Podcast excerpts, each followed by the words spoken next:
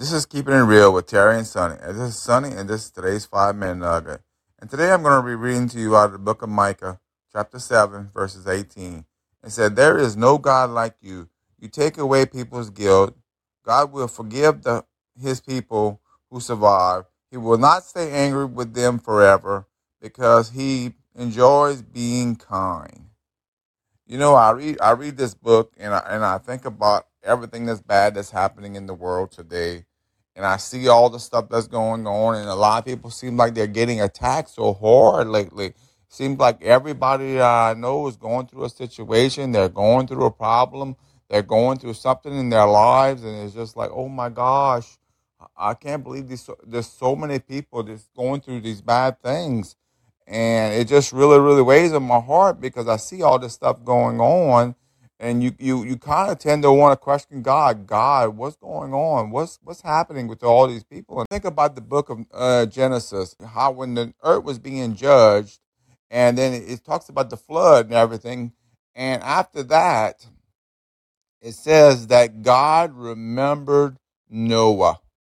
And I thought about that. God remembered Noah. Well, well, how did God forget Noah? Why did what, what happened? Why did God remember Noah? And didn't God cause the flood to come out in the earth and everything? Didn't God make the flood come down on the earth? And didn't God wasn't God right there watching and everything? Then I go back and look in the book of Revelations, and it said how God closed the doors of heaven to the mercy seat. And I then I think about that. Okay, God God was pouring out his judgment on the earth and the mercy seat was closed.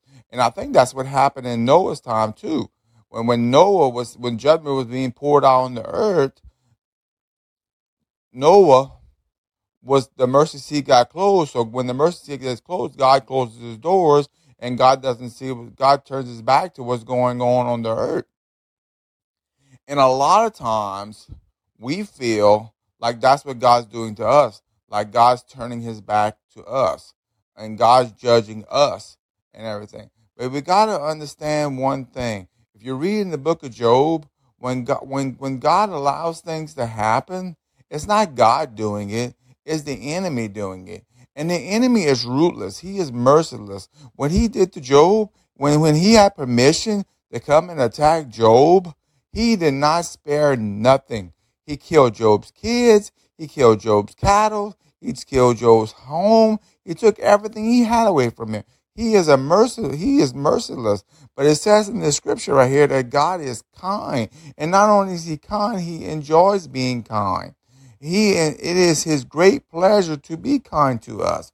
So when bad things happen, we have to get our position ourselves in a position where God can be kind to us. There's also another scripture in the Bible that says that God desires I think it's in the book of Psalms somewhere. It said God wants to pull us underneath his wings like a mother hen pulls her chicks under her wings. And you stop and think about a mother hen, how a mother hen keeps her chicks safe under her wings and she pulls them all in at nighttime and they're all underneath her and they're all safe. And if you even try to go by her, she'll start she'll start she'll try to peck you and everything. And that's the way God is. God wants to protect us. God wants to be safe. But a lot of time we want to venture out. We want to do our own thing, and then we want to run to God when we have problems.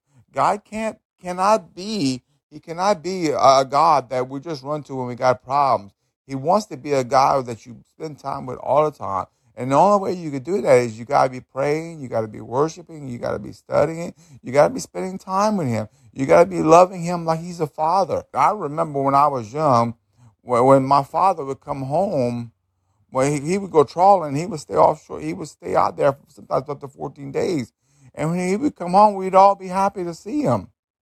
We'd be happy to see him because he was home. We'd all run up to him, and then because uh, well, I most of the time run up to him because he had the box of cakes in his hand, and we wanted we wanted some cakes out, out of the thing. But we still loved him any which way. You know what I'm saying? And we wanted we wanted to spend time with him and everything. We was happy to see him. And it's the same with God. With God, with God, we want we should want to spend time with God. We should want to love Him, especially when we're going through adversity, when we're going through hard time.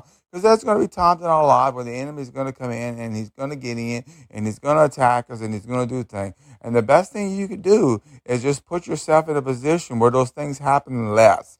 And it said that God formed a hedge of protection around Job because the enemy could not attack them because his, hand, his hedge was around them.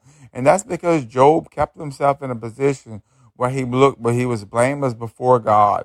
And we have to do that too. We have to keep ourselves in a position where we're spending time with God, we're loving God and everything.